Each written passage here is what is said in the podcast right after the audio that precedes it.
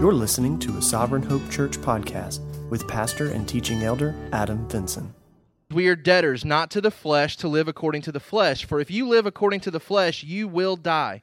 But if by the Spirit you put to death the deeds of the body, you will live. For all who are led by the Spirit of God are sons of God. For you did not receive the spirit of slavery to fall back into fear, but you have received the spirit of adoption as sons, by whom we cry, Abba, Father. The Spirit Himself bears witness with our spirit that we are children of God, and if children, then heirs, heirs of God and fellow heirs with Christ, provided we suffer with Him, in order that we may also be glorified with Him. For I consider that the sufferings of this present time are not worth comparing with the glory that is to be revealed to us. For the creation waits with eager longing for the revealing of the sons of God. For the creation was subjected to futility, not willingly, but because of him who subjected it, in hope that the creation itself will be set free from its bondage to corruption, and obtain the freedom of the glory of the children of God. For we know that the whole creation has been groaning together in the pains of childbirth until now.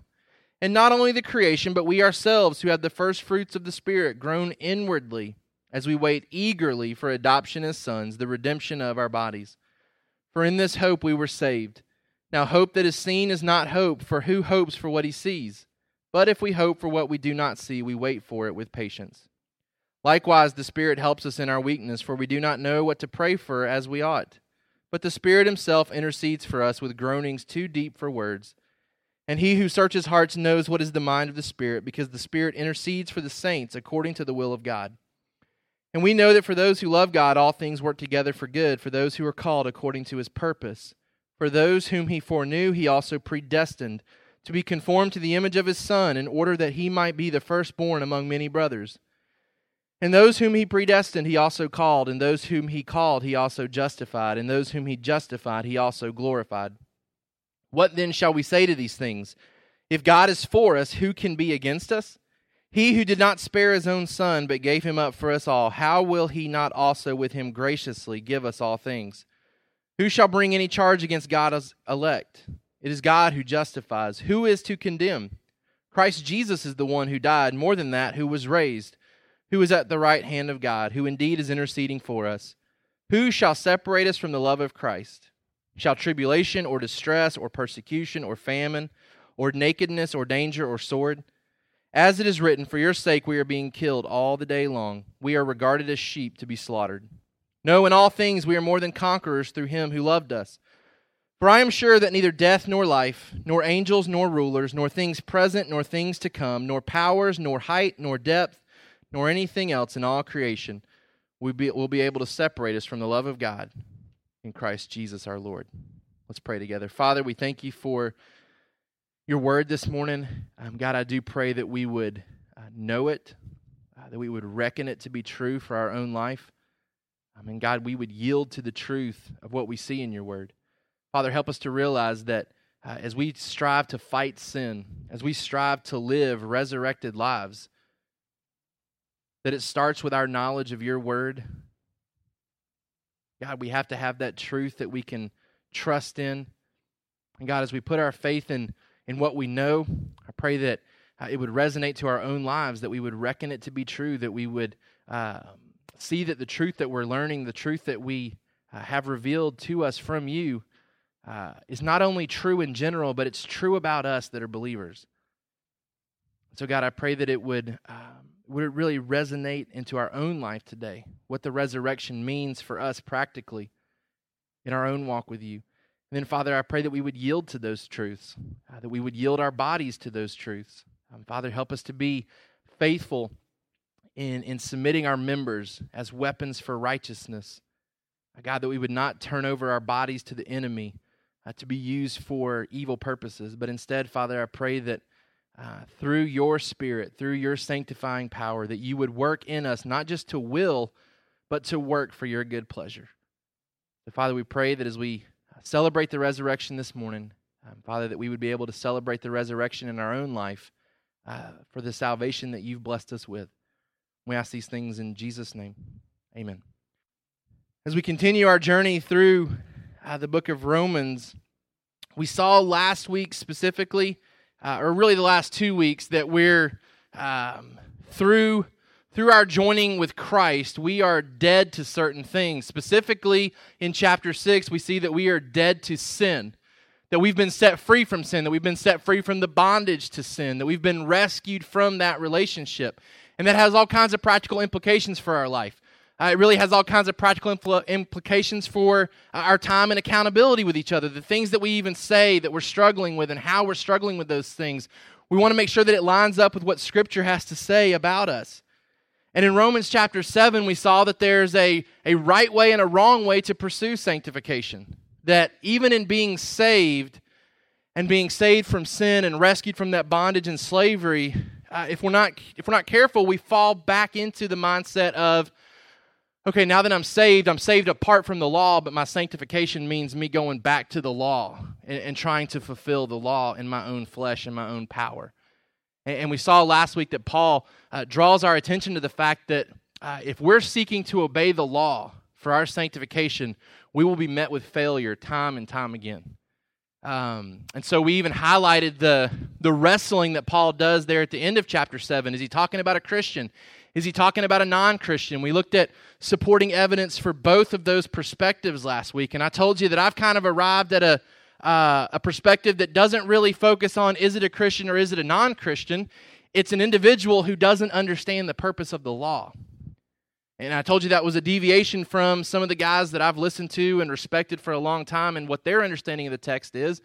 Um, but then I was encouraged even this week as I was studying John Stott and his commentary on Romans that, that he sees this man in Romans 7 as someone who, who doesn't understand the law. Specifically, maybe a Jewish individual who, who had been taught to love the law and would have told you that he loved the law, and now that he's saved, goes back to the law. And we see this all through the New Testament. Uh, Paul and Peter and other apostles having to go into churches and wrestle with their minds about where the law fits into their sanctification. That they were wanting to revert back to a legalistic, law keeping, rule keeping type mindset. And I think that's the picture that Paul gives us in Romans 7. This individual trying to obey the law in his flesh. We said that there was really no mention of the Holy Spirit. And all that it leads to is frustration. At the end of chapter 7, there, he's, he's crying out, Wretched man that I am, who will deliver me from this body of death? Thanks be to God through Jesus Christ our Lord. So then I myself serve the law of God with my mind, but with my flesh I serve the law of sin.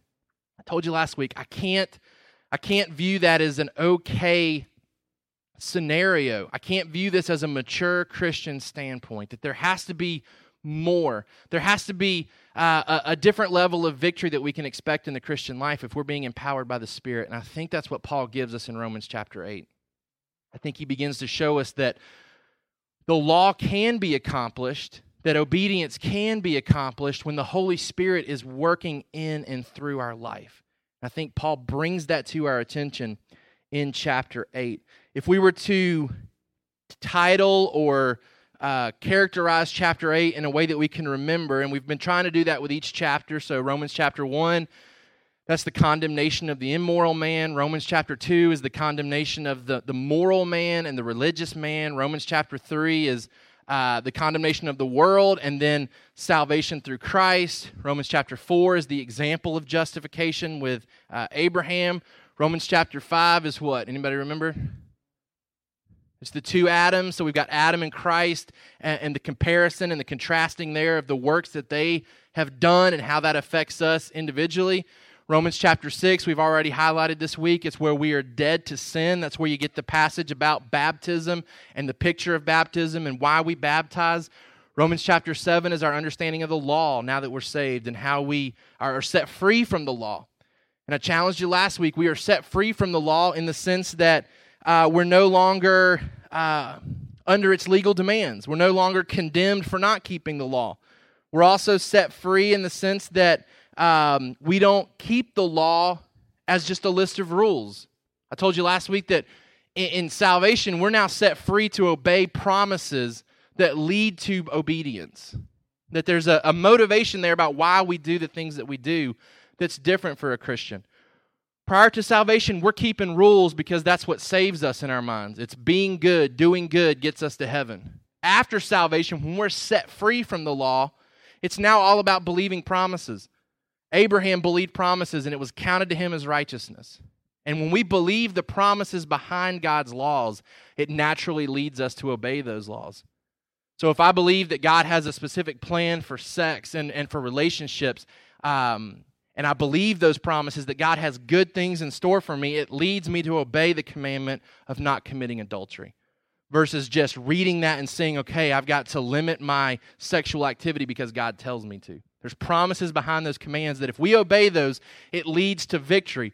The Holy Spirit's changing our mindset about the laws uh, that are in God's Word. We said that the law is not bad, right? Like the law is not evil. The law in and of itself is very good, but when we, we have to understand the purpose of the law.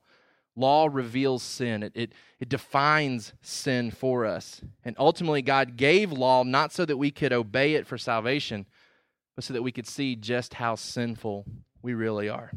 Romans chapter 8 is the climax, really, of Paul's account concerning how God saves sinners. So we could, I mean, if, if, we, if we had to, we could kind of cut off Romans right here at chapter 8. Everything we're going to see after this just really expounds upon all the truths that we've learned in Romans 1 through 8. So this is kind of the climax of the gospel here. It's the, the text on glorification and how our salvation gets wrapped up and how it's kept secure until that day when Jesus returns. We can also see in this chapter, if we were to look at it as a whole, there's a triune working of salvation here. So, meaning all three aspects, all three parts, all three persons of the Trinity are working for our salvation here. Ultimately, we see Paul describing us as being in Christ. So, if we're believers, if we put our faith and trust in what Christ has done on the cross and his resurrection, then we are in Christ.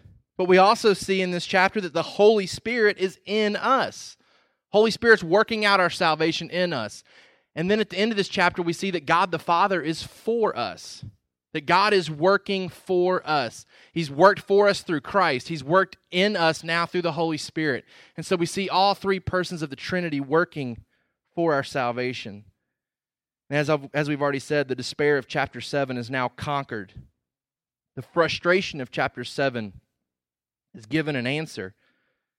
A spirit focused life of obedience leads to victory here in Romans chapter 8. In Romans chapter 7, I can't keep the law because of my flesh. In Romans chapter 8, I can and should be obedient to the law because the Holy Spirit indwells me. There's still that tension there of a renewed spirit and a renewed nature and a sinful body. Um, so we see the longing and the groaning here in Romans chapter 8 for Jesus to come back and put an end to sin in our life. But there is an element of victory here that I think we have to hang our hang our hats on that this is what we're shooting for in our Christian life. To be walking in the Spirit in such a way that we are seeing victory and we are being conformed to the image of Christ. It's a progressive work there. We've talked about sanctification, a progressive work where the Holy Spirit and us are partnering together to see sin decrease in our life and to see Christ and his righteousness increase in our life. So, in your notes there, the believer's relationship to the Holy Spirit provides assurance of victory in the Christian life. This is a victory chapter, and this is an encouraging chapter, and it's appropriate again that we are able to look at this on Easter Sunday because it's through Christ's resurrection that these victories and these assurances and these hopes that we're going to discuss this morning are made possible for us as the believer. First, in your notes there, right off the bat here in chapter 8, we see that there is no condemnation from sin and the law. There is no condemnation from sin and the law. Paul says, There is therefore now no condemnation for those who are in Christ Jesus, for the law of the Spirit of life has set you free in Christ Jesus from the law of sin and death.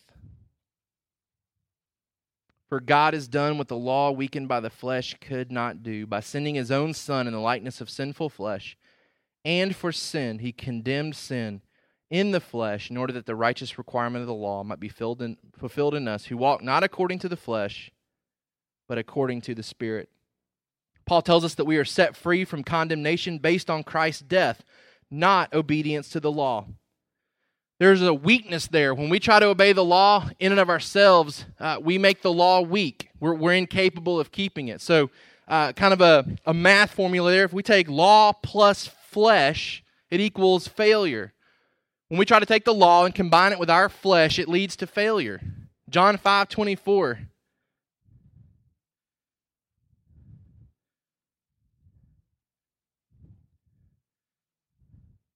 Truly, truly, I say to you, whoever hears my word and believes him who sent me has eternal life.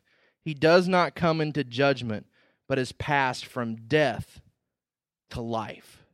Jesus says it's those who believe in me, not those who work for me, that experience salvation. No condemnation. God sends his son to fix the problem of sin and death.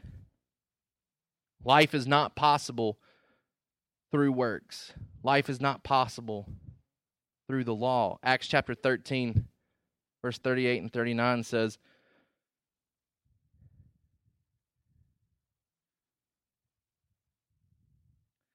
Let it be known to you, therefore, brothers, that through this man forgiveness of sins is proclaimed to you.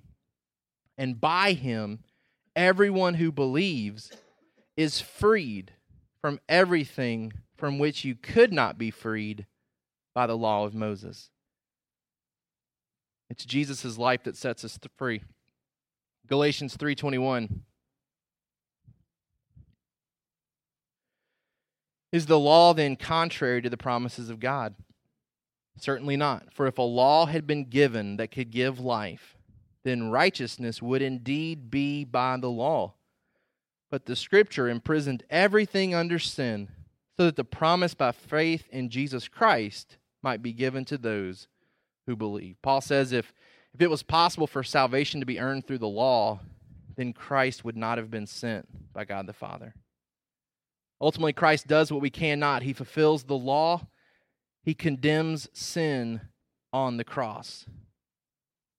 It says, God has done what the law weakened by the flesh could not do by sending his own Son in the likeness of sinful flesh, and for sin, he condemned sin in the flesh in order that the righteous requirement of the law might be fulfilled in us.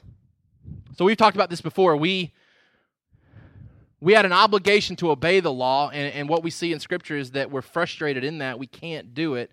Christ comes and he is obedient for us. So he lives that perfect life. It's why Jesus couldn't just show up at the age of 33, 34 and, and die on the cross for us only, that he had to live a perfect life so that the righteous requirement of the law could be fulfilled. It's how justification works. His righteousness is now counted to us. So there's that legal aspect of it, but Christ has also accomplished things so that now the law can be fulfilled in us practically moving forward on a daily basis. That through the empowering of the Holy Spirit, we can now be obedient to the law for the very first time. Um, and, and we're saved for that purpose. We're saved for good works. It's important to note there that not only is there no condemnation for us, the condemnation has occurred for sin and death. That in Christ dying on the cross, it's a celebration because sin and death died there with Christ on the cross. Um, and so, while I understand, you know, Good Friday services, and, and a lot of times that generates the the sadness of um, there, there Christ is dying for us on the cross, and then we celebrate on Sunday. But really, there should be a celebration on on our Good Friday meditation as well that, that, that sin has died, that we've been set free because Christ has paid the price for us on the cross. So I understand the element of sadness and uh, reflectiveness about our sin, and our sin put Christ there. But it doesn't have to be a, a remorseful type Friday that leads to celebration on Sunday. There can be celebration all through the weekend because Christ killed sin and he killed death on the cross, and that's practically playing out now. It's practically playing out in our life and throughout history. Uh, but he condemned it. We, we sang about this that this morning that through Christ sin has died, um, and it's dying in our life now, and it'll ultimately die uh, fully when Christ returns. So we're not condemned any longer, but Paul tells us in Colossians 1:12 that we're qualified.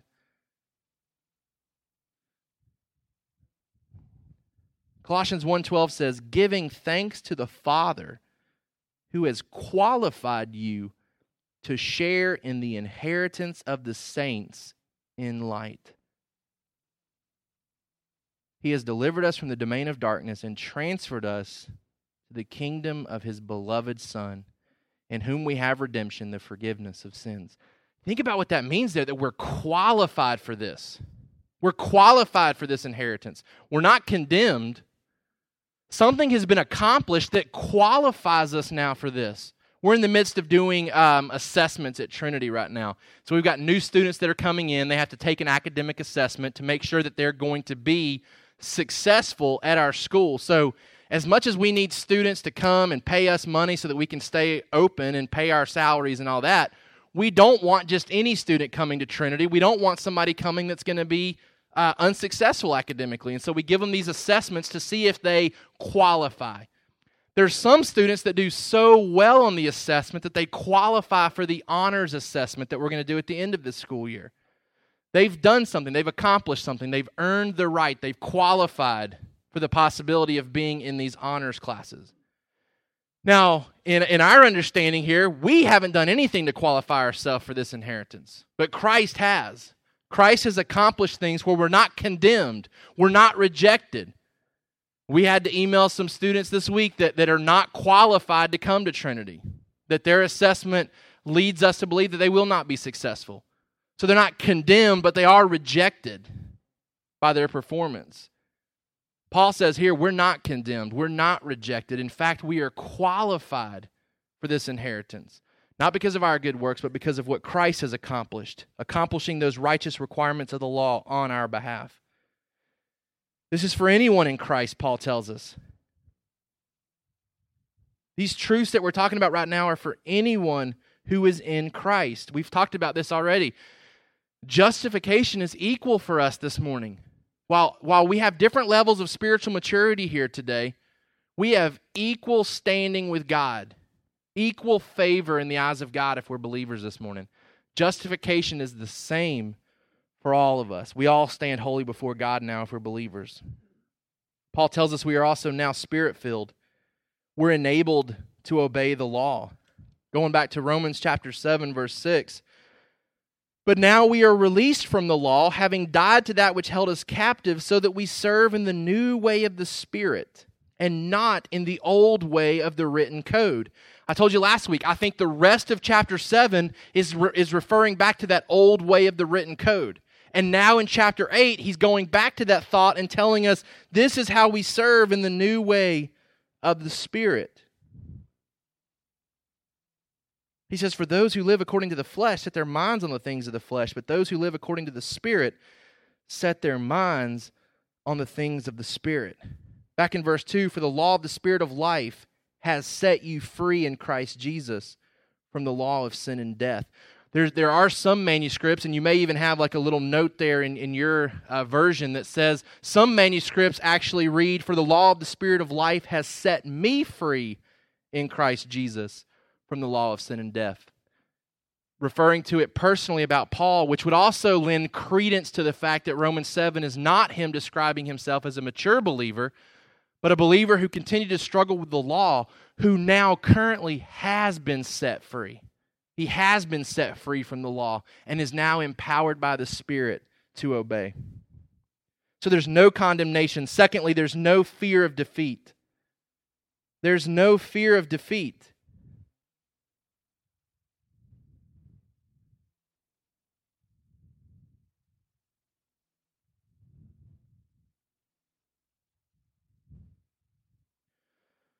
Paul says, For to set the mind on the flesh is death, but to set the mind on the spirit is life and peace. For the mind that is set on the flesh is hostile to God, for it does not submit to God's law. Indeed, it cannot. Those who are in the flesh cannot please God. You, however, are not in the flesh, but in the Spirit, if in fact the Spirit of God dwells in you. Anyone who does not have the Spirit of God does not belong in him. But if Christ is in you, although the body is dead because of sin, the Spirit is life because of righteousness.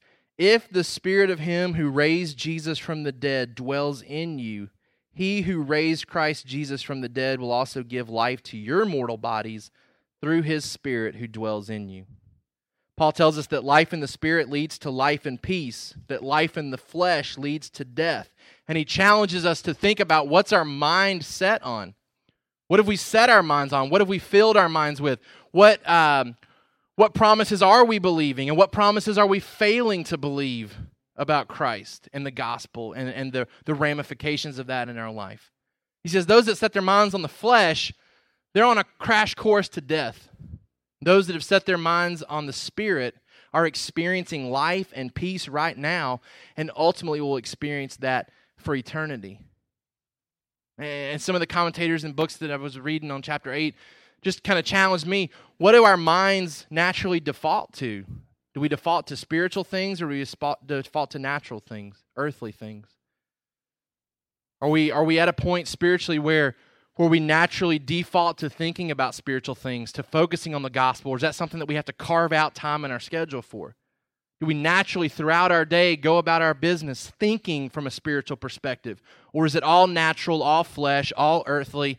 Oh, got to set aside some time for Christ and the gospel and meditation on things that are true. Paul says, Set your mind on the things of the Spirit, not on the things of the flesh. The more we believe that the Spirit leads us to life and peace, the more eager we will be to pursue sanctification. Let me say that again. The more we believe that the Spirit leads us to life and peace. So, the more that we really believe that promise, that setting our minds on the things of the Spirit leads to life and peace, the more that we believe that, the more eager we're going to be to pursue sanctification in our life. Paul highlights the flesh life. He says the mind is at odds with God, it's enemies with God, it cannot obey God, it's incapable of obedience, it can't please God. So this isn't highlighting a, a Christian who's walking in the flesh. The Bible doesn't really picture that as being something that, that's viable or possible. It's, it's more a picture here of a believer and an unbeliever. Back in chapter 7, verse 5, for we for while we were living in the flesh, our sinful passions aroused by the law were at work in our members to bear fruit for death. So there was a time where we walked in the flesh. There was a time when our sinful desires were aroused by the law, but, verse 6, but now we are released from the law, having died to that which held us captive. We're no longer living in the flesh. The spirit life means being possessed by the Spirit. There's some already not yet tension there. We have the Holy Spirit. We're experiencing victory, but we don't have ultimate victory over our sin yet. We're still waiting for that. So there's that already aspect, the not yet aspect of our salvation. Paul also gives us an immediate hope and a future hope. Look what he says in verse 11 If the Spirit of Him who raised Jesus from the dead dwells in you, he who raised Christ Jesus from the dead will also give life to your mortal bodies through his Spirit who dwells in you. What would be the future promise there that we look forward to? What's the future hope tied to that verse?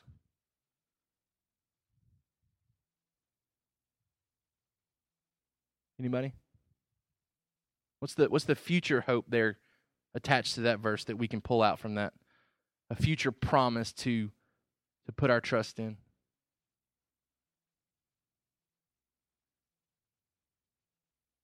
Okay, eternal life, but what does that look like specifically? What are some specific things that, that are true about that? It's not a trick question. It's it's just giving you an opportunity to provide feedback and interact.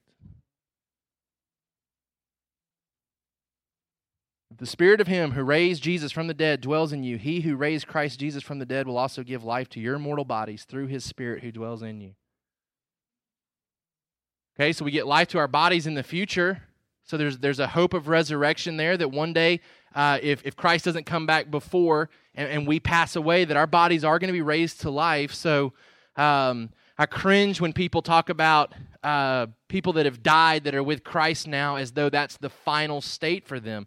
They're in a holding pattern. This isn't what their future will ultimately look like. Yes, they're with Christ, but but they're waiting and longing just like we are here in Romans chapter 8. They're waiting and longing to be reunited with their bodies. Paul says we have that hope that one day we too will be raised to life. But I think there's an immediate hope here. We, we, are talking about this, this uh, idea that in, in our minds we want to serve Christ, but in our flesh we still struggle with that. I think Paul's telling us too that the power of the resurrection that raised Christ from the dead 2,000 years ago is going to uh, empower us daily. He's going to empower our life, our bodies daily to live in obedience. So there's that future hope that He's going to give life to our mortal bodies, He's going to raise us back from the dead. But He's going to give life to our mortal bodies today. He's going to give life to our flesh today to quit giving into sin. Otherwise, the license would be okay, you're saved, you've got a new nature, but look, this body is corrupt and sinful, and we can't do anything about it until Jesus comes back. So don't worry about it. Just give in to your, your sinful desires. As it's aroused, give into it because there's really no hope of victory. We'd be stuck living in that, that, um, that paradox there at the end of chapter 7. With my mind, I serve Christ, but with my body, I serve the flesh and sin. And Paul says that's not okay. That's not an okay perspective. That's not what maturity looks like, I don't believe. He says the Holy Spirit who raised Jesus from the dead will give life to your mortal bodies, empowering you to live faithful and live obedient, not to live perfectly. Not to live perfectly. We, de- we desire that, we want that, but it's not going to happen. But there is victory that can be experienced in the Christian life, more than we probably live in like we should. Colossians 3 1 through 3.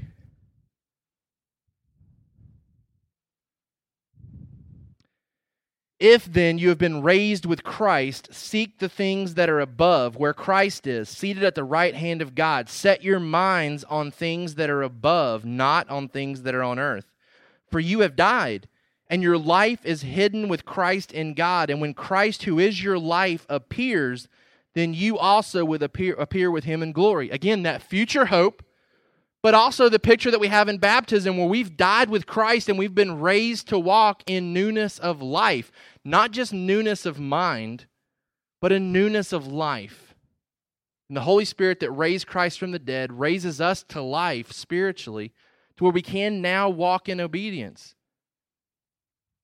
We can walk in obedience as Christians. Again, not perfection in no way do we believe that a Christian can reach a state where, where he's now able to live perfect.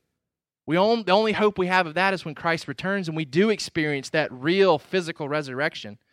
But in the meantime, we are challenged, and the hope is placed there before us that we can walk in the Spirit and not consistently, over and over, gratify the desires of the flesh. Specifically, I would say, even the same desires of the flesh over and over, going back to the same sins, the same patterns over and over. First John tells us the Christian does not live in habitual sin. Ultimately, Adam has caused sin to indwell us. Going back to Romans chapter 5, Adam's actions cause sin to indwell us. Christ causes the Spirit to indwell us. Look at verse 10 and 11.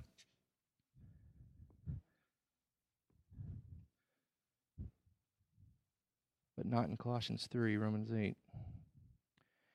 But if Christ is in you, although the body is dead because of sin, the spirit is life because of righteousness. If the spirit of him who raised Jesus from the dead dwells in you. There's that if clause. If Christ, if the Holy Spirit, then victory can be attained. So again, it's all about Christ. It's all about the Spirit doing this through us. And this promise isn't given to unbelievers. It's not given to the man who, who wants to achieve perfection or achieve righteousness by being obedient to the law. These promises are given to those that have the Holy Spirit indwelling them. Verse 12 So then, brothers, we are debtors, not to the flesh, to live according to the flesh. For if you live according to the flesh, you will die. But if by the Spirit you put to death the deeds of the body, you will live. Again, that, that present hope that we can put to death the deeds of the body. What's my debt to? Paul says we're no longer indebted to the flesh. We're not required to give into it. We're responsible now to put to death the deeds of the body. So he he poses, uh, so then we are debtors not to the flesh to live according to the flesh. He never really comes back and states what we are indebted to, but the implication here is that we're now debted to yield to the Spirit in our life. Verse 14 For all who are led by the Spirit of God are sons of God. There's a, petition, a participation there. Remember, we've, we've highlighted that in sanctification that the, the, the work of the Holy Spirit takes place in us, but there's a participation by us.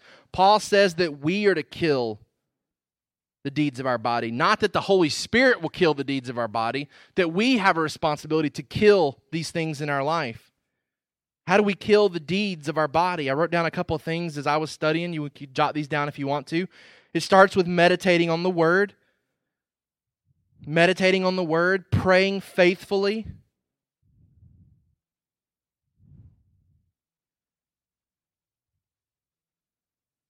Why are those two things necessary? Because I'm taking it back to the, the three step process that we've already gone through to know, to reckon, to yield.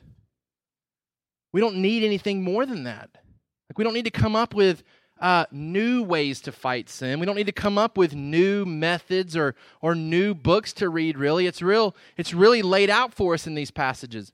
Know, reckon, yield.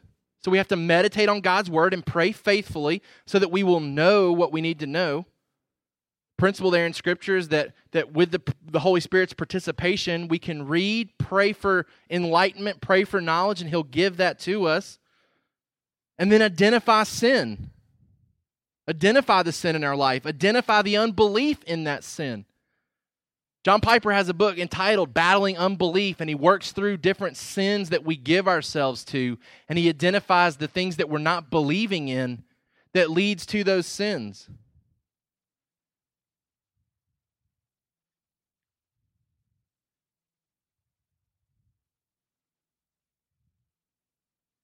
I think it's important to identify specifically the sin, not just, hey, pray for me, because the, the, the, last aspect there is to seek accountability. So meditate on God's word, pray faithfully. If you're not praying for victory in your life, then you can't expect victory in your life. If you're coming to an accountability partner saying, I need help in this, and the truth is, is that you're not meditating on God's word and you're not praying faithfully for yourself, well, that's where I need to hold you accountable to first. Is that you're seeking to kill the, the deeds of your body first at home in your own life. But then identifying sin specifically and not just telling an accountability partner, hey, please pray for me, I'm struggling with this, but to be specific about how we're struggling, to clearly bring it to the light to be honest and to, to, to allow that to really come out because I think the Holy Spirit uses that honesty to help us see how disgusting and revolting our behavior really is. So we bring it to the light, we expose it for what it is. We don't just say, "Hey, I'm struggling with sin. Can you can you pray for me?" That's that's that's easy confession, honestly. That's that's easy confession. Honest confession is um, and, and hard confession is I'm struggling with with lust in my life. I'm struggling with this specific website. I'm on this website for this amount of time. See, that's that's not that's not easy to start because because then it really starts to expose us for what we really are. I mean, we, we can find some type of comfort in our accountability groups where we're just hey, pray for me. I'm struggling with this, and, and everybody's like, oh, amen. Like we're all struggling with that. But then when I start really breaking it down, like then it really shows what I really am. And I think the Holy Spirit uses that honest confession to bring us to where we need to be from a mental standpoint. It gives insight into how we can really pray for each other. And this is a learning process and a growing process for our accountability groups. But I would challenge you as you're meditating and praying and seeking to identify sin in your life to really identify it to really spend some time meditating on what am I not believing? So, so what am I not believing that causes me to yield to this sin again and again and again? And to seek accountability that can really help you. We could spend a lot of time on that, but we're going to keep moving. Um, the truth that we find in these uh, collection of verses here is that my indwelling sin is being overcome by the indwelling spirit. My indwelling sin is being overcome by the indwelling spirit. Something that was not possible for the law to do is being done by the Holy Spirit because our sin would just use the law to produce more sin. The Holy Spirit is doing something that the law could not do. And we're also encouraged here to find that while we talk about ourselves being slaves to righteousness, there's a bigger aspect that we are also adopted now as sons and daughters. And that brings a whole new level of relationship to our, our service to God, not just as a master, but to a father as well. He says, uh, you did not receive the spirit of slavery to fall back into fear, but you have received the spirit of adoption as sons, by whom we cry, Abba, Father. Spirit Himself bears witness with our spirit that we are children of God, and if children, then heirs, heirs of God, and fellow heirs with Christ. Then, our third point this morning there's no despair from enemies. So, there's no condemnation, there's no fear of defeat. There, instead, there's that, that hopeful victory that's communicated to us. And then, number three, there's no despair from our enemies. Paul wraps up that discussion of our adoption by telling us that we have to suffer with him if we're going to be glorified with him. And there's a promise of suffering there for the Christian life. And he starts in verse 18 For I consider that the sufferings of this present time are not worth comparing with the glory that is to be revealed to us. So there's a couple different ways that we need to endure our present sufferings. First, endure your present sufferings in light of the future. Endure your present sufferings in light of the future. The future will be better than the present, Paul tells us. The sufferings of this present time are not worth comparing with the glory that is to be revealed to us. For the creation waits with eager longing for the revealing of the sons of God. The creation was subjected to futility, not willingly, but because of him who subjected it in hope, that the creation itself will be set free from its bondage to corruption and obtain the freedom of the glory of the children of God. For we know that the whole creation has been groaning together in the pains of childbirth until now. And not only the creation, but we ourselves who have the first fruits of the Spirit groan inwardly as we wait eagerly for adoption as sons. So, Previously, we're told that we are adopted as sons. Now we're waiting for adoption as sons. Again, that already not yet aspect there. Uh, and ultimately, our adoption will be finalized when we get our new bodies, Paul tells us. For in this hope we were saved. Now, hope that is seen is not hope, for we hope for what, for who hopes for what he sees? But if we hope for what we do not see, we wait for it with patience. A couple of things here. Uh, creation is waiting for the future, and believers are waiting for the future. Creation waits for the future. Paul tells us that creation was subjected to futility because of Adam, that it waits to be set free, it waits to be renewed. Revelation 21 1 through 4. A lot of similarities in the last two chapters of Revelation and the first two chapters of Genesis. Revelation 21 1 through 4. Then I saw a new heaven and a new earth, for the first heaven and the first earth had passed away and the sea was no more. And I saw the holy city, New Jerusalem, coming down out of heaven from God, prepared as a bride adorned for her husband. And I heard a loud voice from the throne saying, Behold, the dwelling place of God is with man. He will dwell with them, and they will be his people. And God himself will be with them as their God. He will wipe away every tear from their eyes. And death shall be no more. Neither shall there be mourning, nor crying, nor pain any more, for the former things have passed away. This this hope of glory, this setting that's described here, is highlighted as a new heaven and a new earth. That creation will ultimately be set free from what it was subjected to. So, this again is support for um, a younger earth perspective, even talking about, you know, just creation and evolution and, and sometimes wanting to blur that at times to where maybe God used evolution to bring about what we have. And so it doesn't violate our understanding that God created everything, but He used other methods than maybe we've been brought up to, to believe. The problem with that is that to, to reconcile that evolutionary mindset with the fossil record is to admit that death had to happen before man. And, and what we see here in Romans 8, that there's a real aspect here that creation has been subjected to the consequences of sin. That death and, and decay and destruction has, has flowed out of Adam's decision. Meaning that prior to this it wasn't there that, that creation wasn't subjected to futility. And so it lends support to the fact that um, that genesis is how we read it that, that, that it was a real account of how adam and eve were created and how everything else was created and that through that sixth day of creation god brings adam and eve uh, into, into being and that through their sin sin wrecks all of creation and all of creation is looking forward to the day when it's fixed creation and believers looking forward to the future. Believers wait in the sense that we wait to be set free from our sin. The Bible tells us here that we groan. We groan inwardly because of our sin that still is there. We groan outwardly because of our circumstances. We ultimately long for what 1 Thessalonians 4 promises the day when Jesus returns and the dead in Christ rise first, and we meet them in the air, and we're always with the Lord. Our new bodies are given to us. This hope that Paul gives us is a confident expectation. It's based on the down payment of the Holy Spirit. He's the first fruits of what we've been promised in the future. So we endure our present sufferings in light of the future. Next, we endure our present sufferings because of the present assistance of the Holy Spirit. We endure our present sufferings because of the present assistance of the Holy Spirit. What do we mean by that? We'll look at verse 26. Likewise, the Spirit helps us in our weakness.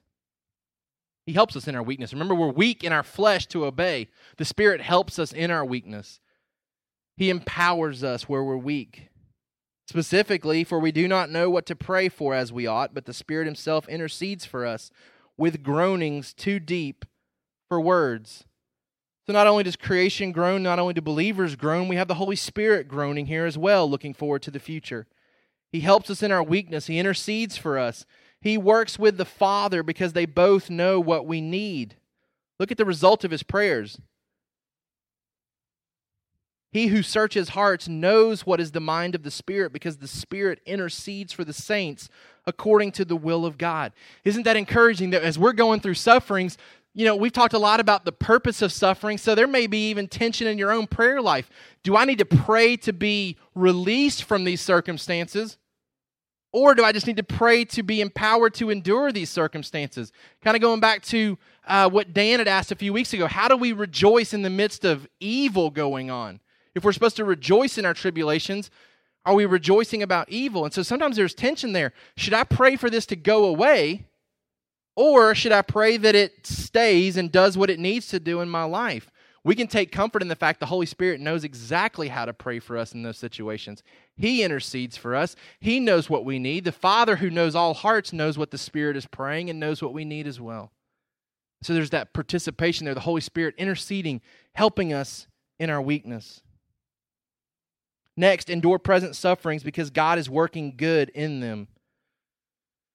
We come to the familiar verse here, verse 28. We know that for those who love God, all things work together for good, for those who are called according to his purpose. So we do need to participate in our sufferings, and I challenged you a few weeks ago about how to do that. That we trust that God is doing good even when evil's going on around us, but instead of just trying to weather the storm and say, okay, I'm going to hang on and hope this goes away soon, that we look for ways to do good in the midst of our suffering. That we, uh, if we trust that God is wanting to do good, that we help bring that good into play in those circumstances. This is true for us individually as believers that God is working not just good for the body of Christ, but working good for you as an individual believer.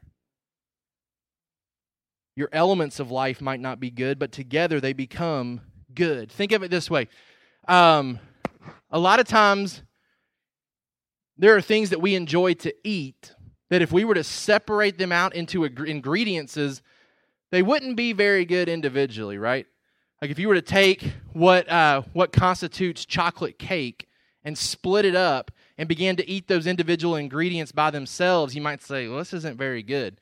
I know Chris is picky with me about some things. There's some things you won't eat, even if you tasted it and liked it, but then you found out there was an ingredient in there. Um, I'm I'm same way about some things.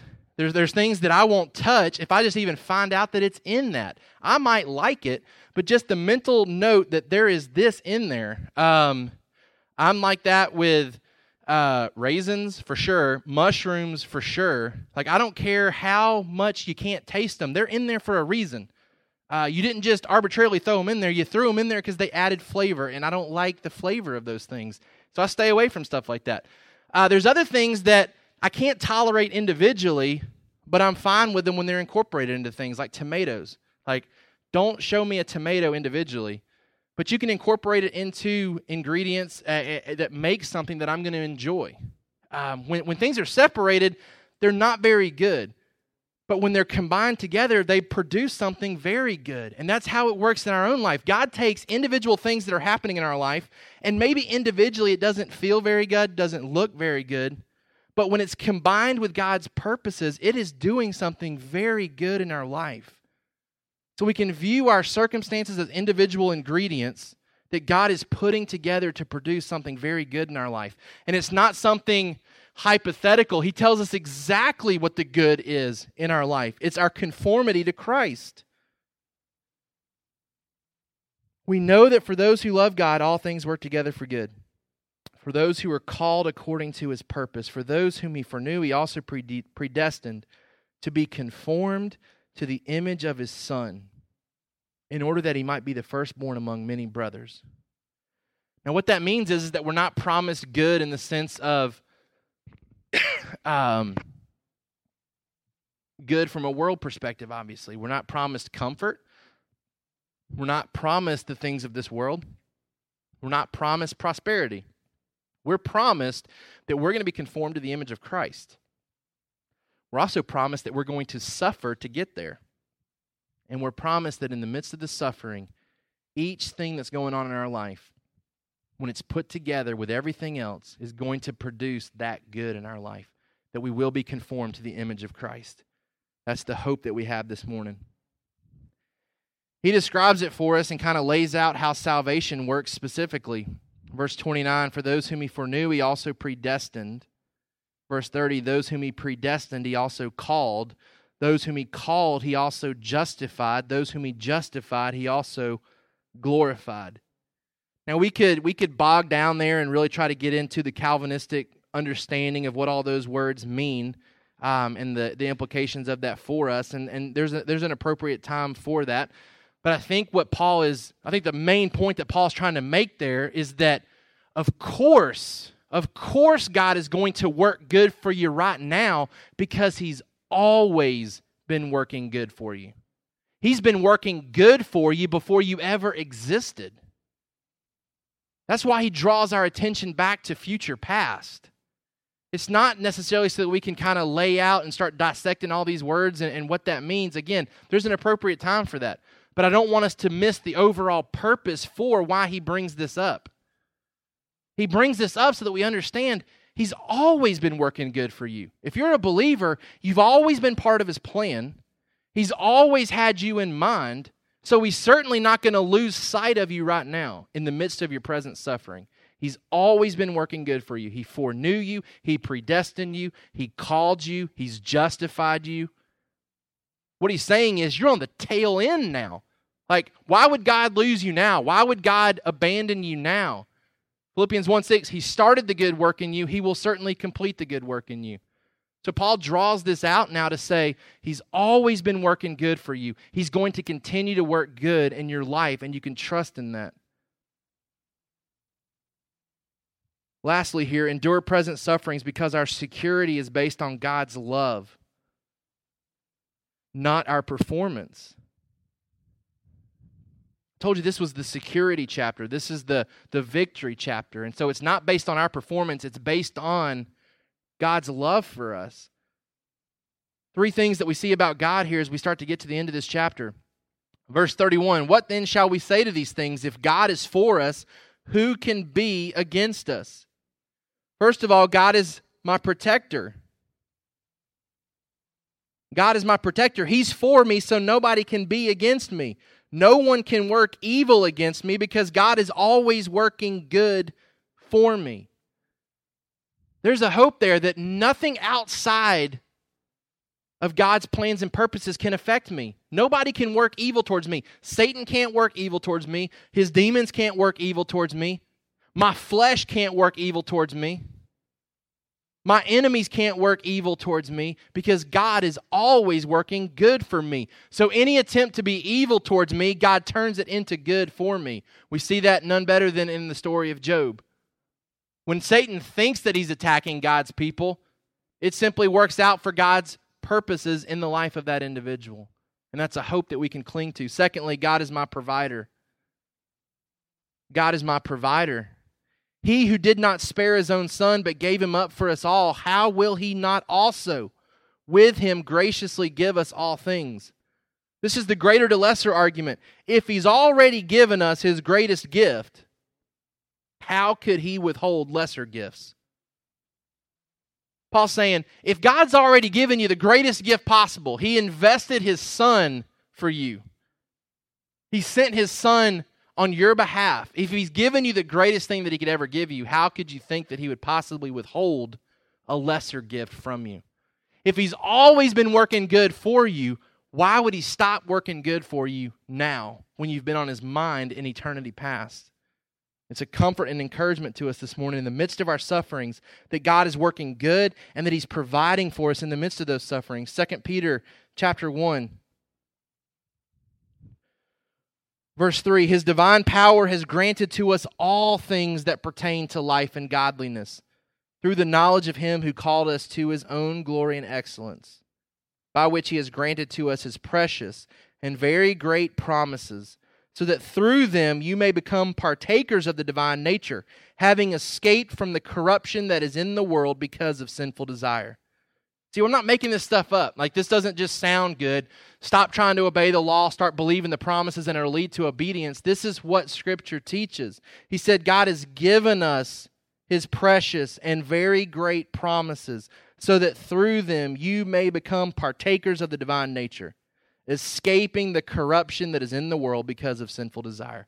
How are we rescued from it? By believing God's promises. And I'm giving you promises this morning. He's our protector, He's our provider. Thirdly, He's our justifier. He's our justifier.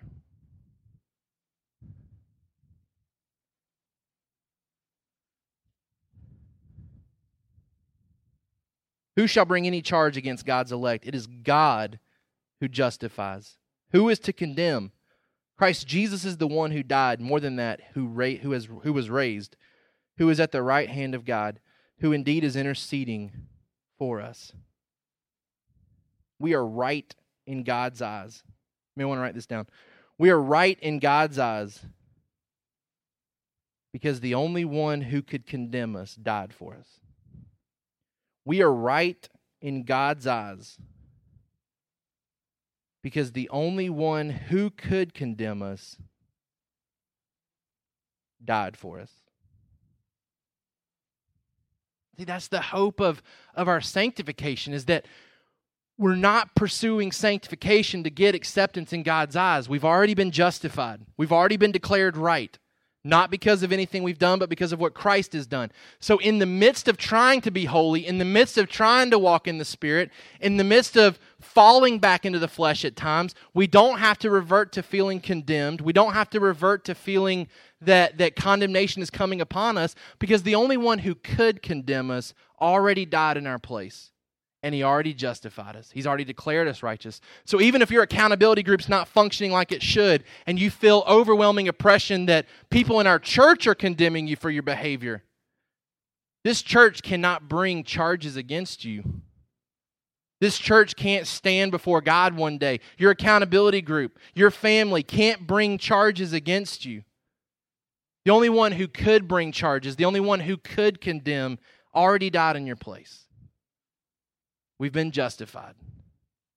That gives us such hope and assurance as we seek to be obedient now. It frees us from the law. It frees us from feeling like I've got to perform to earn God's love. We find here that we've had God's love before we ever existed. And He's always been working good for us. And He continues to work good in our life. And our last point here there's no separation, no condemnation, no fear, no despair, no separation. Verse 35 Who shall separate us from the love of Christ? Shall tribulation or distress or persecution or famine or nakedness or danger or sword? As it is written, For your sake we're being killed all the day long. We are regarded as sheep to be slaughtered. No, in all these things we are more than conquerors through him who loved us. For I am sure that neither death nor life, nor angels, nor rulers, nor things present, nor things to come, nor powers, nor height, nor depth, nor anything else in all creation will be able to separate us from the love of God in Christ Jesus our Lord couple things here. My future is secure, which gives me confidence in the present that nothing can separate me from his love. There's no affliction, there's no created thing that can create a divide between me and God. Because here's the thing the one who could separate us, the one who could separate us, chooses not to, and that's Christ. Revelation 1 17 through 18. The one who could separate us from God chooses not to. Verse 17, talking about John. When I saw him, so John, I fell at his feet as though dead. So John stands before Christ and he falls down dead. But he laid his right hand on me, saying, Fear not. I am the first and the last, and the living one. I died, and behold, I am alive forevermore. And I have the keys of death and Hades. What Christ accomplished on the cross for us is that he gained victory over sin and death. He's alive forevermore. He holds the keys to death and Hades, and he is our justifier, which means we have nothing to fear as believers, that we've been set free from death. We've been set free from Hades. We've been set free from condemnation. And the only one that could, could change that, the only one that could uh, alter that, is one who chooses not to. It's the one who's promised us that from time past, I've been working for this. I've been working for your salvation.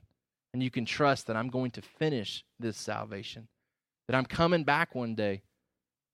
I'm coming back one day to completely obliterate sin from your life, to give you new bodies, so that you can experience the resurrection that we celebrate today, that Christ has been raised.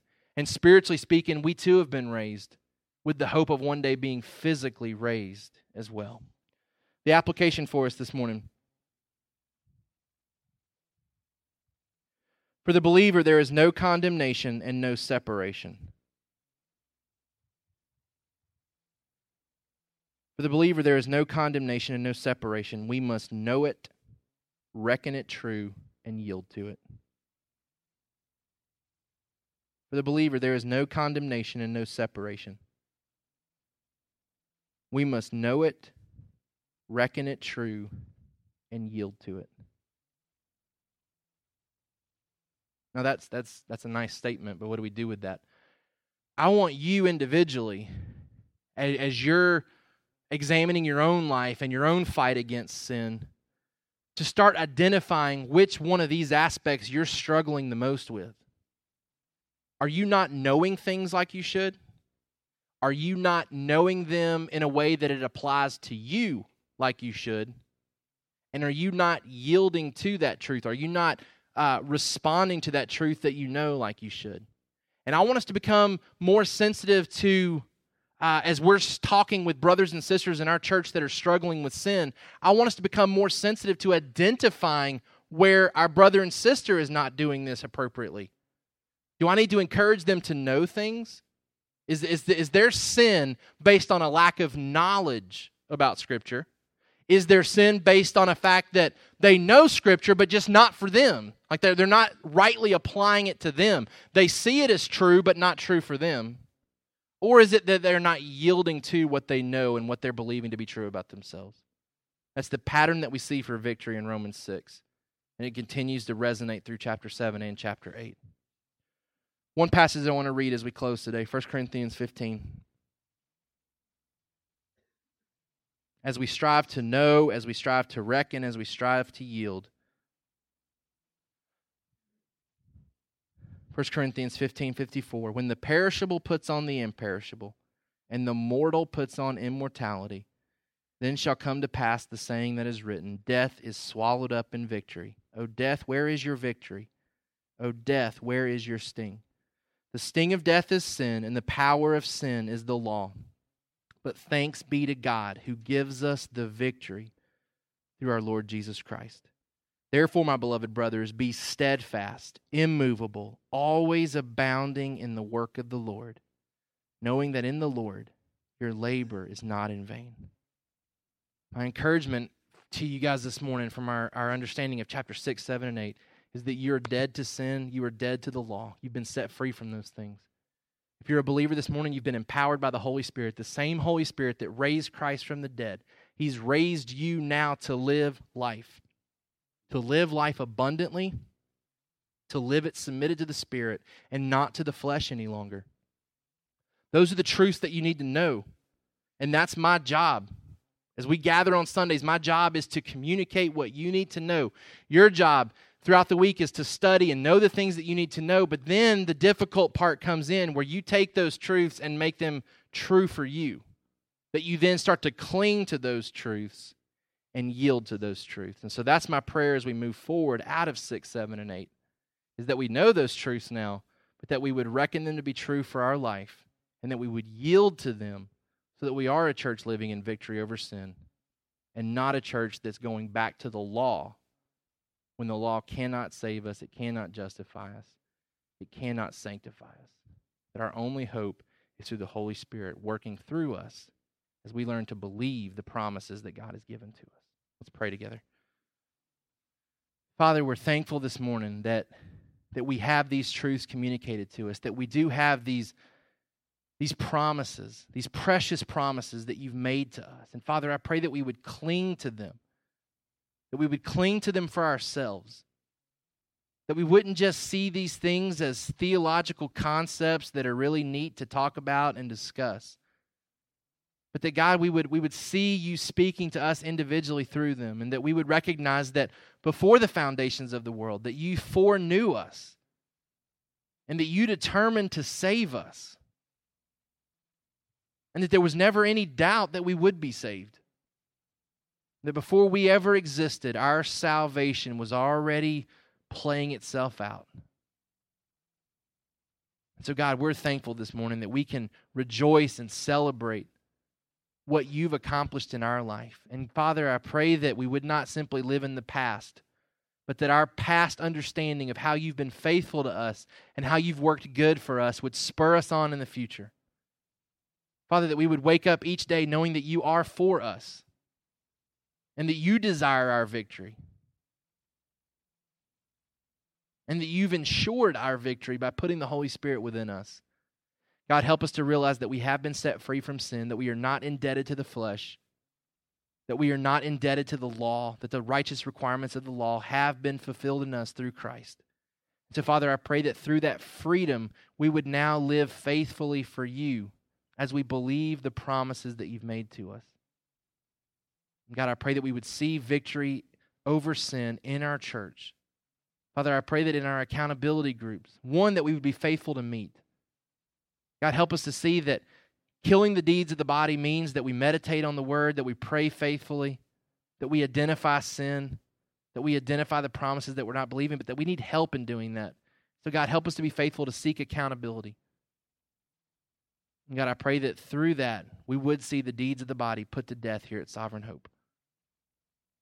That this church would be honoring to you. That we be living in a way that is worthy of our calling as we wait anxiously for ourselves to experience the resurrection that happened 2,000 years ago with your Son. Father, I pray that as we leave today, that in celebrating the resurrection, it would spur us on to communicate the resurrection to those around us, that others too can join in in this anxious hope that we have, this anxious, anxious longing and groaning that we have for a new heaven, new earth, new bodies. We ask these things in Jesus' name. Amen. Thank you for listening to the Sovereign Hope Church podcast. We trust that you've been encouraged by the word. For more information about our church, please visit our website at www.sovhope.org. Again, that's www.sovhope.org.